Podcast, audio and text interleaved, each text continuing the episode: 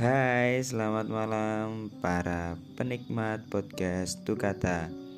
Kali ini kembali lagi dengan gua Febri Widianto di episode cerita dari buku di session yang ketiga. Nah, teman-teman pecinta podcast Tukata, kali ini kita bakalan bahas sebuah buku tentunya yang sangat menarik seperti biasanya dengan judul Time is more valuable than money. Dampak transportasi pada hidup kita. Yang ditulis oleh Yoris Sebastian.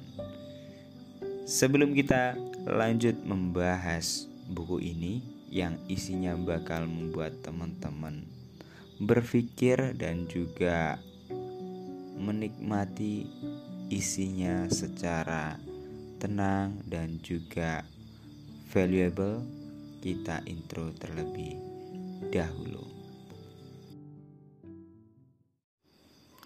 Baik sobat Tukaters, kita bakalan masuk ke pembahasan tentang buku yang ditulis oleh Yoris Sebastian dengan judul Time is more valuable than money. Kita bakalan membahas secara overall dari buku ini dengan singkat, padat, dan tentunya bakalan memberikan insight baru, pengetahuan yang mungkin bagi teman-teman jarang ada di buku-buku pengetahuan umum ya. Buku ini ditulis di tahun 2013, kurang lebih 9 tahun yang lalu. Dan banyak hal yang ditulis di buku ini itu sudah terjadi saat ini atau banyak digunakan oleh masyarakat secara umum. Sobat Tukaters perlu tahu buku ini berceritakan tentang dampak transportasi pada hidup kita. Nah, kalau kita ngomongin transportasi dan dampaknya pada hidup kita, tentunya kita bakalan mundur ke belakang apa sih transportasi itu dan hubungannya dengan apa? Yap, sobat tukaters benar sekali. Hubungannya dengan waktu. Dalam buku ini Yoris menuliskan di bab pertama, time is more than money atau bisa dituliskan atau dalam buku ini sebenarnya tulisannya ini ya. Money cannot buy time di situ mengartikan begitu berharganya waktu. Dalam artian bagaimana sih kita benar-benar memanfaatkan waktu semaksimal mungkin, seoptimal mungkin. Ini dibuktikan dengan bagaimana masyarakat kita, para ilmuwan yang coba mencetuskan ide-ide ataupun gagasan bagaimana transportasi ini bisa meng akomodir kebutuhan waktu yang lebih singkat dengan pola pelayanan yang lebih baik di sepanjang perjalanan. Nah, buku ini menceritakan terkait pertama transportasi zaman dulu seperti apa, transportasi saat sekarang pada buku, waktu buku itu ditulis pada medium 2010 sampai 2013 hingga Project Future Transportation di masa mendatang mulai 2015 sampai tahun 2028 2030 dan sekarang ini sudah mulai terjadi apa yang dikembangkan pada tahun itu. Salah satunya mengenai konsep ITS atau Intelligent Transportation System di mana sistem transportasi yang menggabungkan antara komunikasi dan transportasinya. Bisa diartikan bagaimana menghubungkan ataupun mengintegrasikan sistem transportasi yang lebih pintar. Nah, di buku ini sudah dibahas mengenai Uber yang sekarang atau beberapa tahun terakhir yang benar-benar gencarnya. Waktu itu sudah ada di Amerika. Dan berharapnya bisa ataupun digunakan di Indonesia dan sekarang yang kita kenal dengan Gojek, Grab dan lain sebagainya.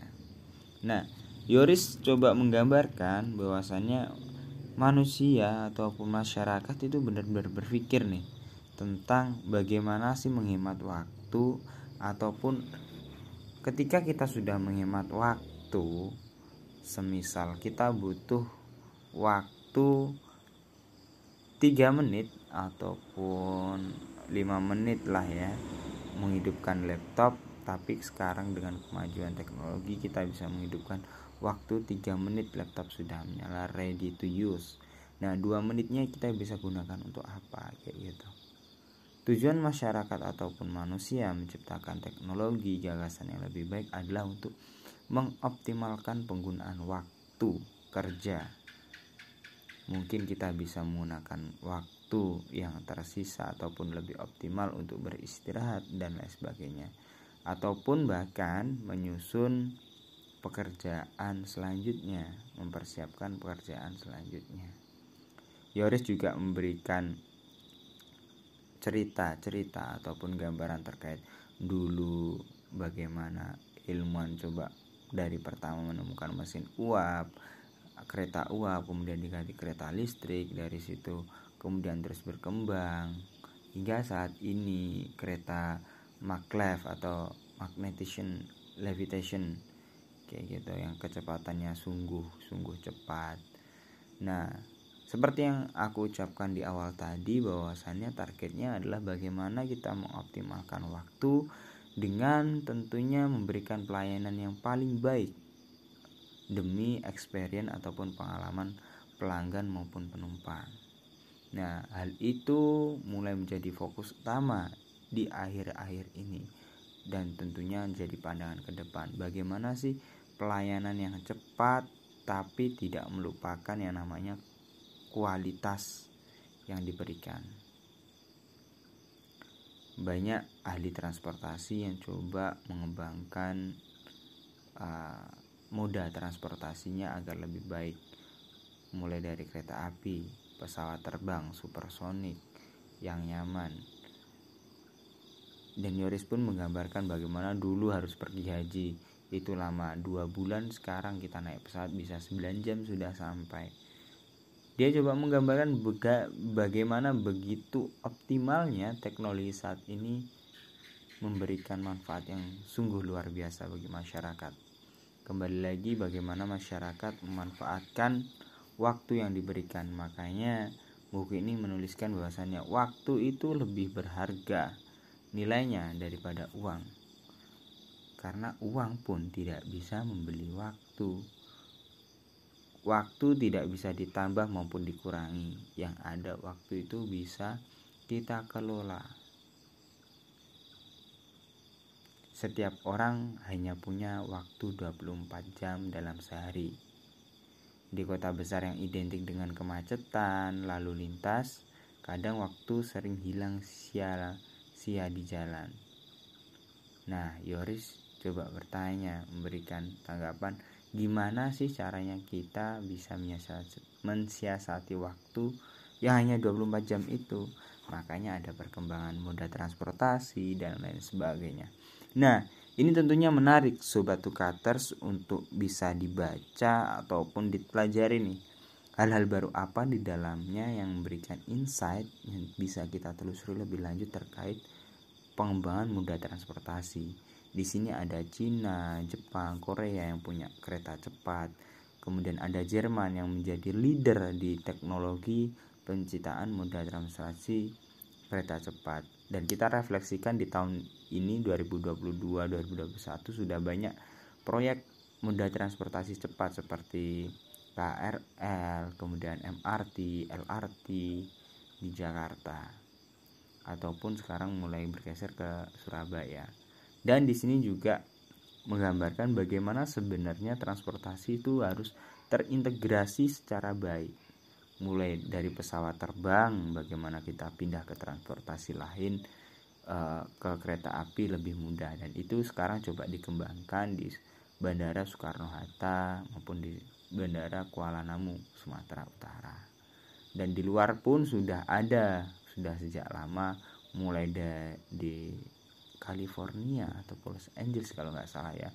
Tapi di buku ini dituliskan di Hong Kong itu sudah ada di tahun itu Nah, itu menarik sobat Tukaters untuk mempelajari lebih lanjut terkait rupanya pemerintah mementingkan terkait transportasi umum itu untuk mengurangi apa pertama ya polusi udara, efektivitas waktu, kemudian agar tidak terjadi kemacetan yang benar-benar sempit ataupun menyiksa di jalan kayak gitu.